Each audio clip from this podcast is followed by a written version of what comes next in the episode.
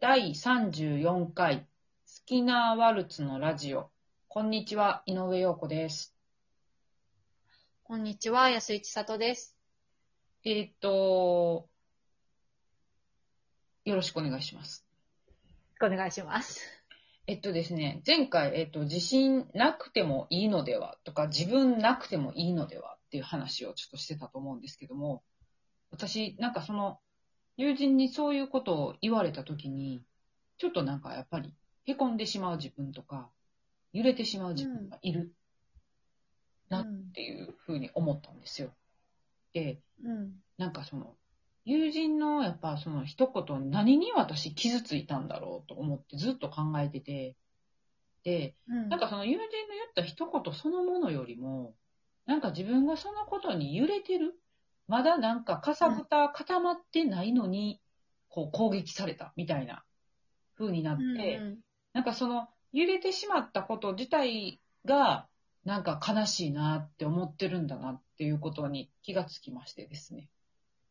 うん、で、わかります。そう、でもその揺れるっていうことそのものもなんか肯定できたらいいなと思って、あ、揺れてる自分でいいじゃないかって言ってるくせに、そのまた揺れてるっていうことが揺れてなかっただけなんだなと思うと、なんかた単純、なんかもう二重に肯定、ずっとなんかどうしても何か人に言われたときに、ああ、なかなか自分をやっぱり下に置いてしまう癖があるんだなっていうことに気がつきましてですね。なんかそんな話をしてたら、千里さんも同じ時期に同じようなことがあったそうで。そうなんですよ。まあ、あの、そう、私の場合は、その自信のなさっていうことで、はいはいはい、あの、人にね、うん、なんか気持ちよく過ごしたいから、私人に、まあ自然と優しくっていうか、優しくしようとも思ってないんですけど、うん、まあこうしたらいいんじゃないか、ああしたらいいんじゃないかを結構積極的に動いたりとか、うん、誰かのために動いてるように見えるし、実際そうしてると思うんですけど、それが他人の、うん、なんていうのかな、評価で自分の自信のなさを補完してるんじゃないか、うんうん、自信のなさの現れっていうことをね、うん、言われたんですよ、うん、で、その時点で私もああ確かにただいい顔しいだけなのかな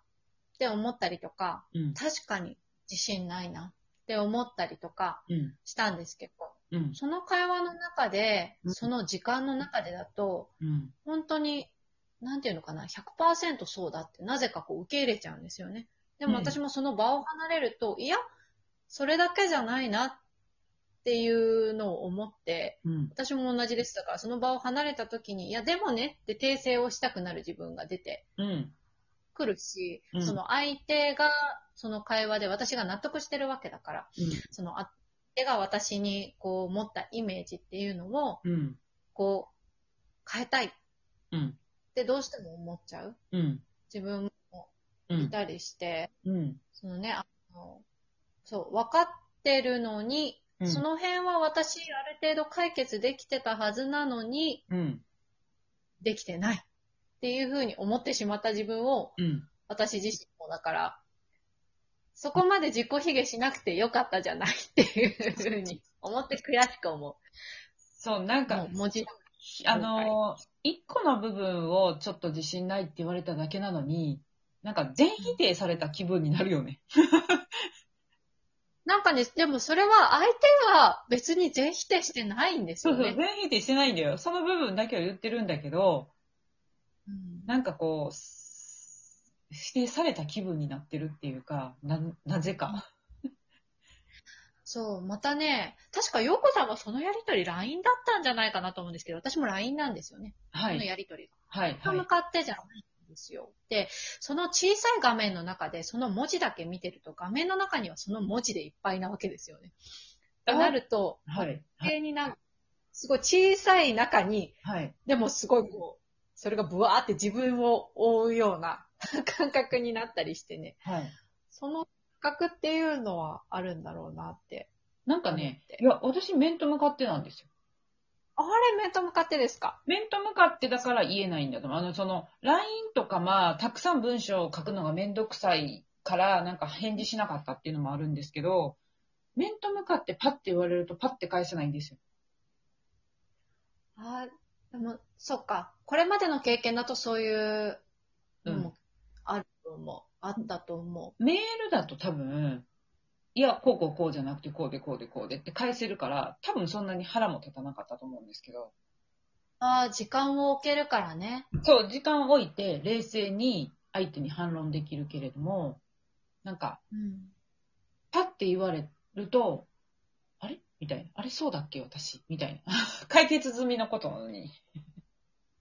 反射的にね。うん、うん、でも ひゃくパーセント 自分でそれをまだ解決してないから、まだかさぶたの状態だからなんか、うん、えーっとってすぐ返せないんだよねやっぱりね。うんそうなんだよね。でも残りいちわりぐらいの時ってね、はい、でもその残りいちわりをダメだと思うんじゃなくて、なんかその残りいちわり揺れててもいいじゃないかっていうふうに思おうと思い直した、うんうん、そうすると楽になりますよね。うん楽になる。なんかあのーうん、なんだろう、何でもこうついついこういうふうに思ってしまう自分ってダメなんじゃないかとか、よく思ってしまう自分ってダメなんじゃないかとか、うん、あの思いがちなんだけれども、やっぱり欲があるのもあの ひゃくパーセント はまあ認められなくてもいいから、あよく持ってていい自分であろうと思う、うん、前に千里さんがなんかお父さんにえっと な, なんだっけ、えー、あ強化されるために言ってるんでしょっていうあれですよね、はい、お父さんに、うんうんうん、なんか私出てきて、はい、私もそれを友達に、全くやっぱ同じ友達なんですけど、なんかこう、うん、その友達はなんだろう、欲とかがあんまりない人だから、私の中にある欲をこう取り上げて、あなたはなんか人の評価されるものを作るけど、本当はどういうものが、自分の 本, 本来の自分が作りたいものは何なのみたいなことを言われたときに、全然やっぱり答えられなくて、うん、ないわけじゃないんだけれども、もちろんね、別に評価されたい、うん、もちろん評価されたいっていうのは全然嘘じゃないし、自分の中にちゃんとあるし、お金だって欲しいしね、でなんかそれ全然嘘じゃないんだけれども、うん、やっぱりパッて言われると私パッて答えられなくて、うん、あれ評価されたいために作ってるのでは私とか思ってしまって、うんうん、でもなんかそういう自分をすごい悪い自分だと思っちゃったんだよね、どっかでね。うーんでもその千里ちゃんのそのお父さんから言われたやつと一緒で、なんか評価そのものは悪いことじゃないじゃん、なんか。うん、違うんだよね。そこに固執したりとかね、うん、してることが問題なので、うん、彼もそれを言いたかったんだと思うんですけど、うんうん、彼のどう思うって聞いた彼の反応で次自分がどうするかを決めてる、うん、決めてたので、うんうん、その私を見て彼も苦しかったと、うん、依存されてるのが、はい、自分で決めてほしいって思ってたんだと思う。はい、うんそうそう、そんなのもあったと思うけど、そうだから私もですよ。だからその時にあ評価を求めたりすることは悪いことなんだ、評価ダメみたいなことを刷り込まれてたんだね、きっとね。自分で刷り込みましたね。ああ、うん、だと思う。なるほど、うん、と思います。わかります、うん、そう、そのことだとそのすごい悪いことだと思い込んでて、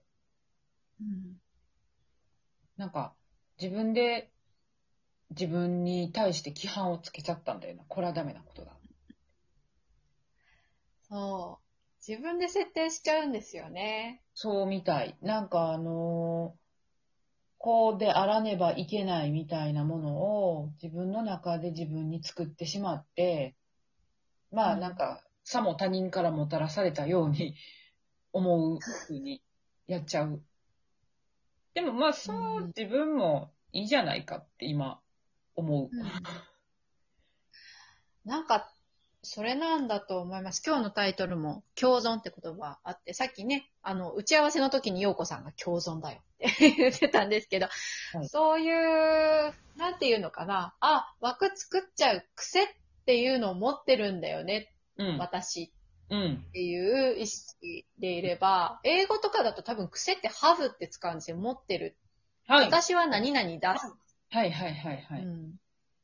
多分そのイメージで、いけば、うん、あの、まあ、持つ量は徐々に変えていけるだろうし、手放せるときにはパッて手を離せるだろうくらいの、うん、気持ちはね、なれるのかなっていう。だから今は一緒にいよっか、くらいのね。そうですね。その話をちょっと、うん、まあ、時間も時間なので、次回に持ち込む。まただ、ね。はい。はい。では、今日はこれで。はい、ありがとうございました。